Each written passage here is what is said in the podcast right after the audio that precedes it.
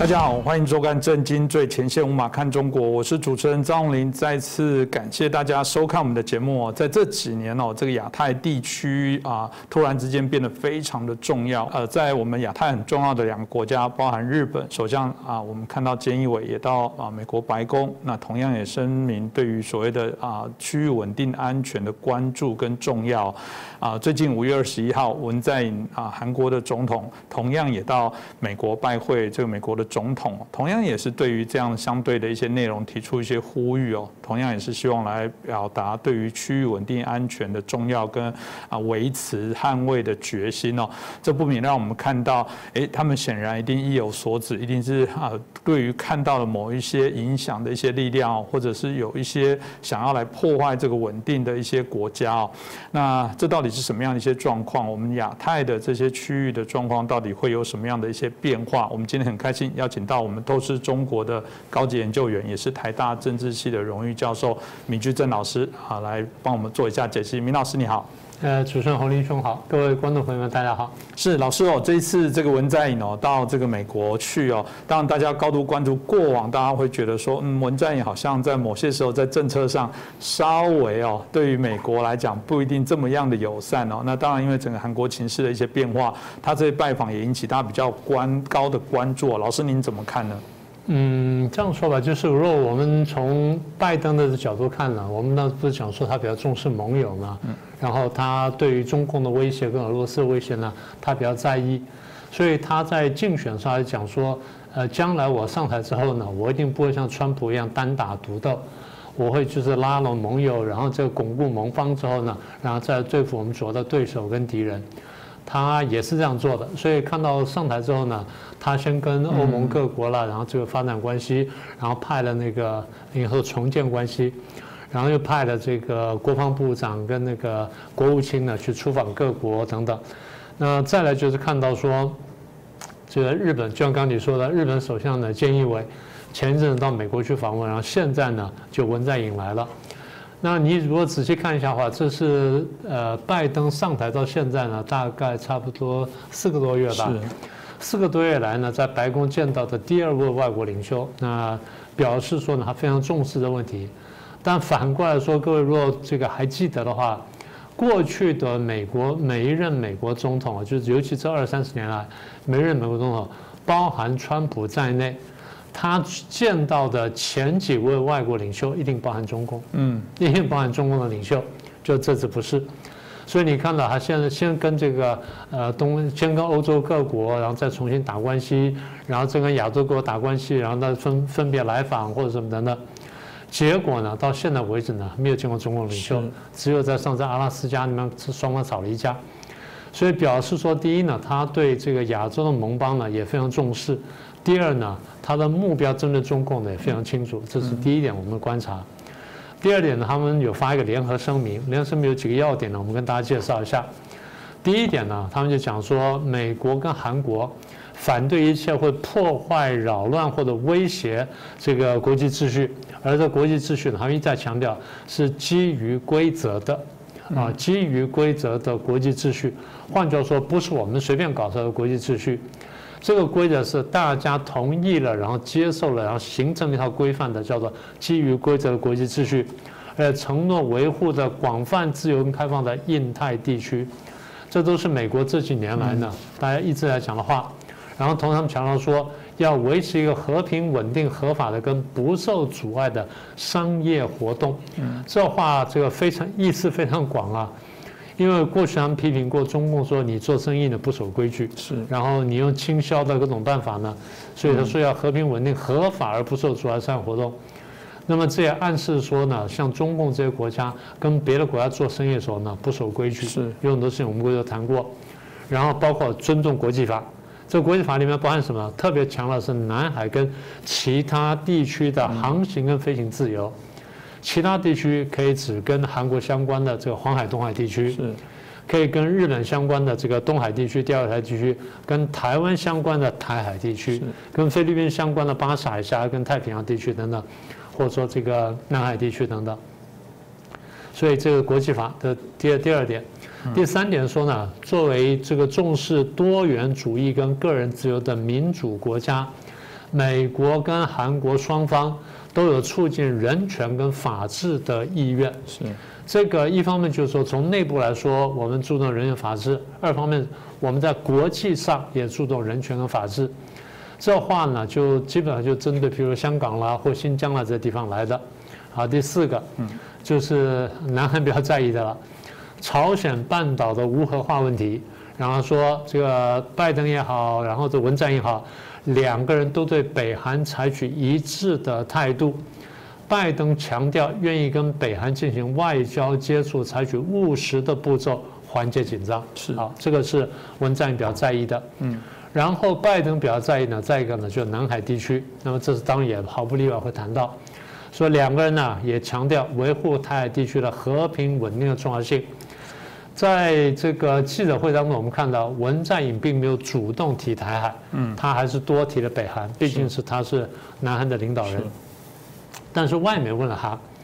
外国媒体问他说，如果中共对台湾施压，然后你会怎么办？再来就是美国有没有鼓励你南韩对这个问题表达什么态度，或者表达这个呃强烈的抗议和采取更激烈的措施？文在寅答复呢比较绕了弯子，他说我跟美国双方都同意台海问题很重要，他没有说怎么样，他尤其中国和台湾的特殊性，啊，那我们同意这件事情，所以在这个问题上我们要密切合作，怎么密切合作？他没有说。其实我我很好奇，老师就直白的问你，老师你觉得谈完之后，日本的声明跟韩国声明有什么不同？其实台湾的人民感受最清楚。每次棒球赛的时候，对日本哦，这样当然自己国家比赛一定希望赢啦。但老实讲，每次看韩国就是要吃韩国泡菜等等。老师你自己看日本跟韩国，他们同样对这议题，你觉得有什么差别吗？我觉得你举的例子很好，这通常就是检视这个国家的人民啊，对另外几个国家态度如何。跟自己比的时候，当然帮自己国家不用讲了。另外两个国家在比赛的时候，你看这观我们国家观众帮谁呢？跟讨厌谁呢？就很清楚了。是。过去我们跟南韩上讲说，大家反共反共啊，是什么兄弟之邦？突然之间呢，哎，这个南韩对台湾不好的时候呢，台湾感觉非常强烈。所以有趣的就是，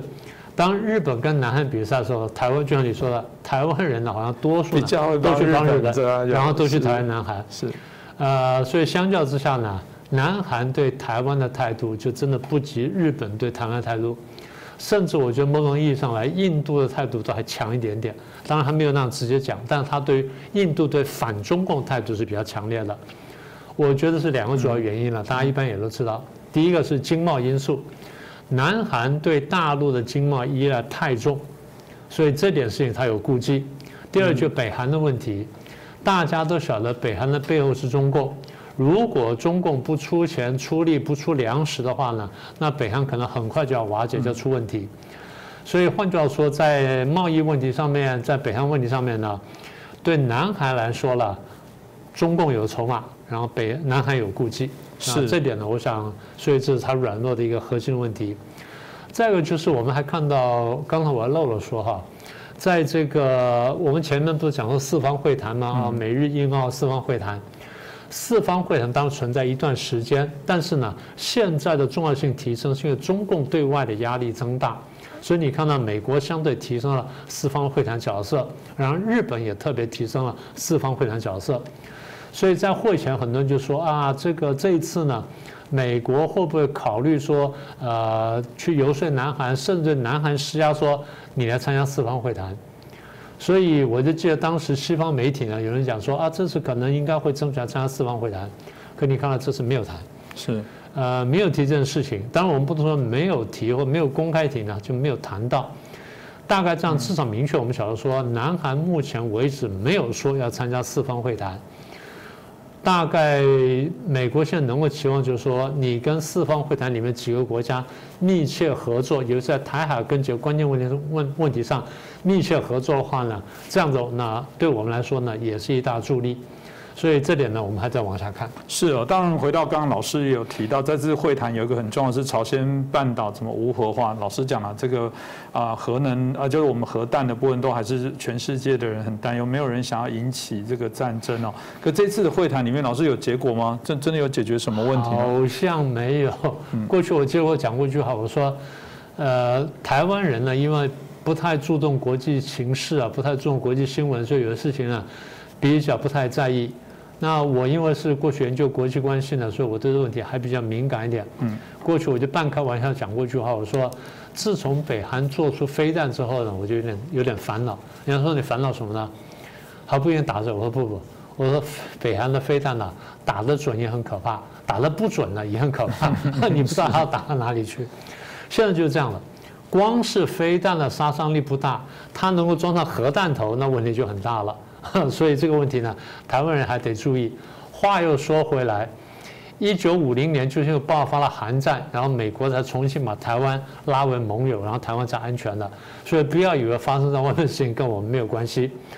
所以这个核武器问题呢，当然大家关切了大概二十年了。这一次呢，我刚才讲我说这个文在寅呢特别关切的问题。他们在记者会上再三强调说，他们愿意通过外交途径接触朝鲜，要接触北韩，采取务实的步骤来减缓紧张局势。所以回过头来，我们看到一点就是，北韩的外交呢，你不能说它没有特色。嗯，北韩一个相对这么弱的国家，人口跟台湾差不多，经济比台湾差非常非常远，但是呢，他搞了一门墙，他把这个尖端武器做出来了。一旦尖端武器做出来之后，你在国际上就有勒索的筹码。台湾的习惯呢是当国际上的模范生，北韩呢是当坏孩子。大家要注意，大家注意啊，好孩子跟坏孩子在国家办外交上各有优劣利弊。嗯，不是说好孩子一定会得到好处，刚刚大家现在知道了，对不对？有的时候坏孩子反而会得到好处，大家从小在家里、在学校就知道了。哪一个人比较顽皮，比较什么？他固然挨打会比较多，挨骂会比较多，但是呢，大家比较怕他，大家有的时候愿意会去随敬他，会去姑息他。北韩就吃准这一点，所以你看，这么这么多年来，大家对北韩没有办法，现在他只能说采取务实步骤。好，拜登任命了一个叫金星荣的一个，呃，现在是这个，呃，国务院的东亚及太平洋的代理助理国务卿。他任命他为这个朝鲜的这个呃问题特使，呃，表示说他很关注这问题，希望说能够加大力度来解决。但是我想其实不那么乐观了哈，这这个第二点。第三点呢，我们可以看出来，美国呢，他在其实从克林顿时代呢就开始谈的问题。克林顿时代呢，当时也签过一个叫做这个呃架构，就北韩的核武的这个架构协议。所谓架构协议，就是你把你制造核武的材料库存什么的全部封了，然后呢给国际检验完之后，然后我们就提供援助给你。我一个朋友呢，在联合国呢当过那个，他一个叫做什么，叫做核能部门的专家，他是台湾籍的，台湾背景，然后规划成为美国人，他变成美国的核能专家。后来被美国呢就拉进那个代表团里面去，变成美国驻联合国的那个呃叫做原能总署，原能总署的核能专家。嗯，他用这个身份呢看了全世界很多国家的核能设施跟核武设施，包含北韩在内。所以当时我问他，我说你觉得北韩这套核装备啊或核技术哪里来的？他说：“呃，表面看呢，可能是巴基斯坦，但是他认为应该是中共。”我说：“为什么？”他说：“很简单，他说世界上啊，能够做出这么复杂的这种这种机器跟全套这种这种装置、这种设备的国家很很少，弄来弄去就只有几个版本。那你看他那个版本的小说，他的版本那从哪里来的？他就算经过修改，你看基本结构什么就不太一样。”简单说呢，你看美国系统的这个战斗机跟俄国系统战斗机呢，就有很大的不同。是，所以他你光看这结构就就明白了。他讲的细节我就不再多说了。所以他说他认为北韩这地方呢是，如果不是从巴基斯坦来，就从中共直接来，反正版本是那个版本。他从那时候他就开始看这个问题，然后他说，其实北韩人比较贼，他可能有有三个，但是呢，他摆得很近。嗯，为什么呢？因为人家在空中侦测的时候呢，他会侦测什么？他不能现场看的话，他侦测你释放出来的那个微量元素。 所以美国飞机或什么飞过去，它就就采集这微量，就采集了附近的空气的这简体，然后呢就分析微量元素。一旦发现说哦你有超标什么，就晓得你这边有什么活动。但是如果说你两三个厂摆得很近的话，你是超标了，到时候人家联合国来看说，哎他看了，你就打开厂给你看，但是另外两厂，你并不知道那两厂，你知道这个厂啊，譬如宁边，你知道厂啊，把这个厂看了，旁边两个小厂，他在那边偷偷生产。 呃，大家可能不知道，北韩的矿产是非常丰富的。北韩自己产这些放射性元元素，所以很多东西它不需要向外买，它自己去采就行了。一个集权国家，它不去照顾老百姓生活，它把国家资源大部分投在这个地方上面去，所以它可以做到这件事情。比如开采，它用民工什么等等，相对来说呢，那成本它也比较低，比别人低很多。 呃，他不太需要外国太多的外国的这个专家等等，然后他有的专家呢是中共帮他培训的，所以他能够秘密做出一些东西来。那么我这些朋友甚至怀疑说，可能最早的图纸样本呢，甚至一个样品呢，都可能是中共提供，但他没办法证明了，他只能说这样是猜测，他也是个合理的猜测。所以美国这么多年来呢，他一直讲说我愿意跟北韩来谈。 但条件是你必须要讨论非核问题，你又不讨论非核问题，那什么都不要谈。就像上次那时候，不是川普跟那个谁，跟金正恩在那个在那边会面嘛，在那个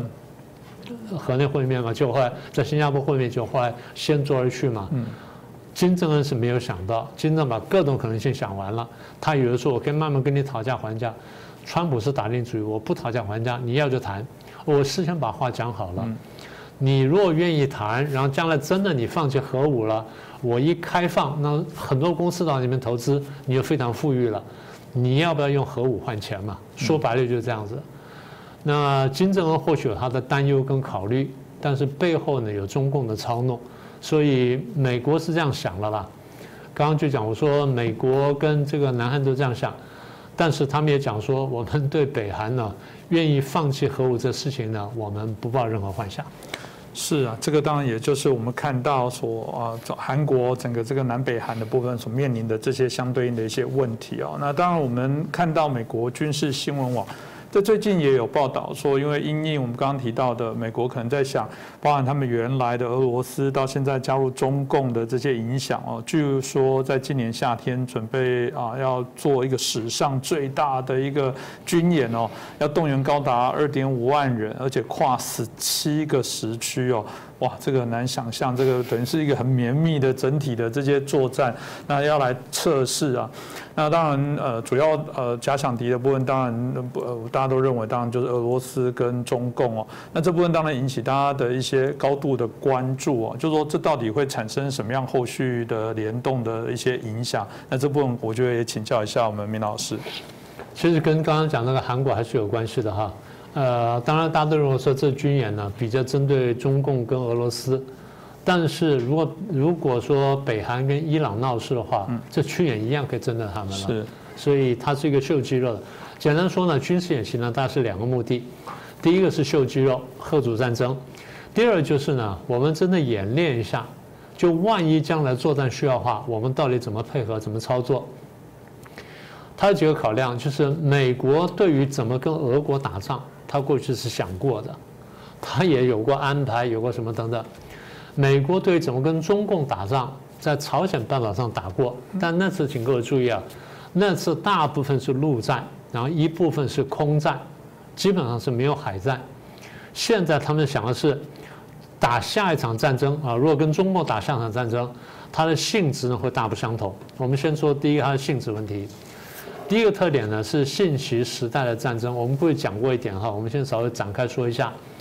简单说就是现在大概这十几二十年来呢，三 C 产品非常发达，电脑啦、无线通讯啦、网络啦、手机什么等等。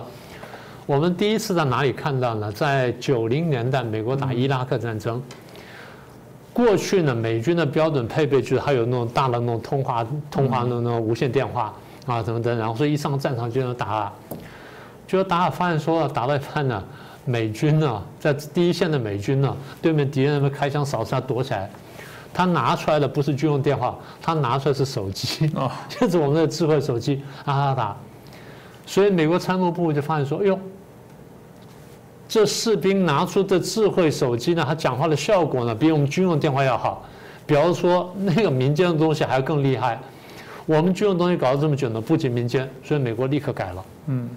所以从这一方呢，发现说有一个很大的一个一个变化，就是三 C 产品呢大量进入战场。 不只是这个电话，不只是通讯，还有其他的各种，不管征收啦、通讯啦、传达什么等等，所以这第一个特点，就是说信息时代的这些装备啊，或者各种的这种呃器材跟机机械呢，进入了这个战争，这第一点。第二点就是无人机跟无人舰，过去我们对无人机比较熟悉，各位现在慢慢从新闻上看到无人舰艇开始出现。 无人的水面的舰艇，然后水下舰艇呢开始出现，所以无人机舰呢，怎么样子跟有人机舰配合？这个呢，过去是很少做的。这第二点，第三点就是在网在战争开打以前跟战争开打中，网络战争本身一定打得很大。简单说就是我们真的打打得凶了。如果是比较小规模的话，那网络战场大概网络战争大就是我打你的军事部门，嗯，打。 军事通讯啦，打军事什么，最多打军事卫星了不起了。是。那如果说打到全面战争会怎么打呢？譬如说，你美国有六个电网啊，东西南北中六个电网，你六个电网呢是分别运送的，但中间有连接。好，那如果说我中共或俄罗斯，我的网络的军队攻进去了，攻进美国的电的这个配电的网络系统，然后呢，我把你譬如六个六个电区嘛。 我把三个电区电全部集中打一个地方，全部集中不是打一个地方，送一个地方。嗯，我全部送到 D C 附近里面去，把你烧掉了。我没有真的打你，我只是把电调一下，全部送上去，然后你们就烧掉了，你那边就不能打仗了，或至少你供电出了很大的问题。这是第一种。第二种，电的话水就可以配。第三种呢，制造交通混乱；第四，制造金融混乱。 所以网络战争一定是之前跟同时会开打的，这点呢，现在当然其实在网络世界已经开打了，但是坦白说，现在呢还是练兵的成分大啊，真正打击成分少啊，这第三个部分，第四个部分配合网络的啊，然后配合这些这个通讯器材的，就是资讯战跟文宣战。 资讯战、文宣，台湾现在就很清楚了，有各种各样这些假消息啦，或假讯息，或假账号等等啊。那说到这里，我得讲一下哈，呃，最近呢，发在网络上发现了有人用我的名义做了一个假的这个 YouTube 账号，假的油管账号。呃，下次我再把画面提供给各位，请各位注意，那些不是真的，所以不要不要上去看，有的东西根本不是我讲，他们那边乱剪剪上去的，所以特别提醒一下。 所以我算是资讯战的一个受害者。不过在战场上呢，你真正开打的时候，真假资讯交错呢，希望造成对方士气瓦解，或者甚至士气崩溃，或者至少造成社会动乱。对我来说呢，这是有帮助的啊。这第四个部分，第五个部分就是当这些战场都在打的时候，我怎么样全面的立体整合？我不是这块打这样子，那块打那样，而是我怎么样去立体整合它，然后交错运用，这是非常困难的事情。第六点就是你刚刚讲的，你说那个演习呢，呃，因为它那个跨十十七个时区，十七个时区，所以你可能地理范围非常的广大，这样就代表一点，美国本土也可能受到攻击，所以演练范围呢必须包括在在在内，这是第二大块。第三大块就是对手不太相同了。 嗯，这次对手不管是中国也好，俄国也好呢，能力比较大，经济实力比较强，科技比较进步，军事有相当程度，而且国际宣传厉害。嗯，啊，这第一点。第二点，那美国要考虑说，武汉肺炎到底是不是一场生物战争？嗯，啊，是不是对方有意操弄别人生物战争？到战争要开打的时候，是不是会再来一波，或再来新的东西？ 那再来就是美国跟俄国呢还好，美国跟中共的经济互赖性太高，打到这种地步呢，双方呢其实很难分你我。第四是打打到最后呢，其实是一个价值观的冲突，当然也是一个争霸战。所以这么一看呢，就是美国弄这么大个演习呢，它的目标非常明确。我针对的第一是一个完全不同的对手，第二是一个新时代的战争，所以我必须预为筹谋。是，我觉得如果赵老师刚刚提到的部分，台湾不用讲了，我觉得过去也说过，它不仅是一个所谓的啊地球战争的一个热点，但谈热点的意思也一定某种程度代表这边有一个重要的一些啊价值跟角色哦。那有人就说，这个这时候如果台湾或美国的领导人哦整体做出一些错误的判断，或者是错误的政策跟 讯息哦，最简单的是有人提到说，哎，美国这一次给不给疫苗？台湾不是比较倾向美国吗？如果这次美国没有伸手，哎，会不会台湾遇到这种为难，美国都不伸手，代表美国其实根本不会管台湾的死活，就做出一些错误的决策？就中共领导人会不会因此就更大胆的去实行他啊想要来这个啊攻打台湾，或者用其他甚至更啊其他的手段哦，来对于台湾的本岛 构成一些影响，老师你怎么看呢？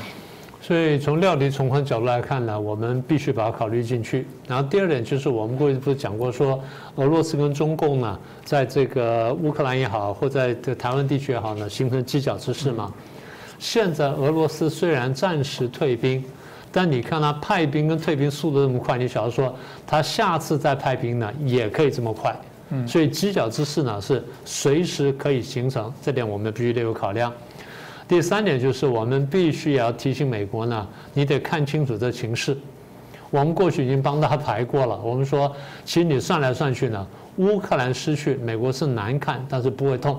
但如果对美国来说，中台湾呢陷入到中共手中呢，那美国不但是难看，美国甚至在全球，不止在亚太区啊，从亚太区它后退，甚至全球它后退。 他等于几乎要慢慢把全球霸权拱手让人。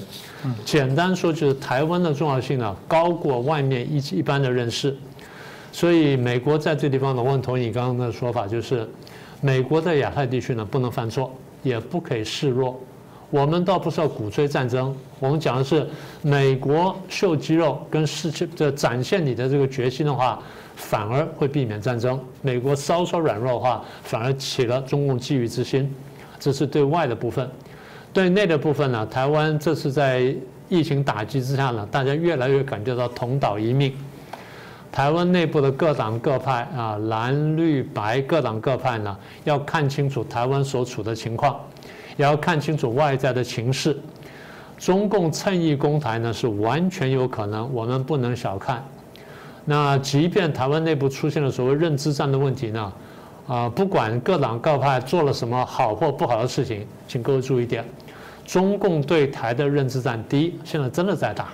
不能因为说里面有人做做了什么不太妥当的事情，就认为说认知战完全是假的，不是的，中共的认知战是真实的，所以这个东西我们绝对不能低估。最后呢，我想提醒一点吧，因为我喜欢看中国以前那些小说了，所以我提醒各位有空呢去看看《东周列国志》或看看《三国》。 在东周列国里面，我们看到各种各样国家跟国家之间互相攻伐、外交战跟这个伐兵伐谋的这些故事跟案例。大家看多了之后呢，就比较会有警惕之心，这样呢比较对我们的处境呢可能有更好的了解，对于国内的政治斗争呢会做更好的判断。 呃，我相信我们会过得很好，但是呢，不能没有警惕心。所以我非常同意明老师说的“料敌从宽”呢。我觉得，呃，我们最怕的不只是被啊病毒所影响，我们最怕的是，我觉得我们的危机意识没有。这危机意识不只是对病毒的啊，我们所谓的武汉肺炎病毒的防范，其实我觉得我们对中共病毒这件事情，大家更要提高警觉哦。因为如果我们说啊，这个所谓的我们现在的所谓的肺炎的病毒哦，是不分蓝绿、不分种族、不分 分男女老幼，但我觉得共产党的病毒可是非常明确，它的毒性、它的扩散。这个可能是我们长期要来作为抗战啊。那我觉得这个可能透过这一次、喔、老师刚刚所提到的啊几个亚太地区的这些变化，也许可以给大家更清楚知道，我们民主国家有一个重大的一个病毒哦、喔，一直都在，然后一直都在影响我们，然后我们一起来抗疫哦、喔。那有没有更好的免疫的方法？我觉得我们就大家一起来加油。那再次感谢啊大家的收看，也谢谢明老师、喔，我们啊欢迎大家啊分享我们的节目，让更多的朋友啊来了解啊一些重要的议题。那我们希望我们的节目的影响可以越来越大。再次感谢大家。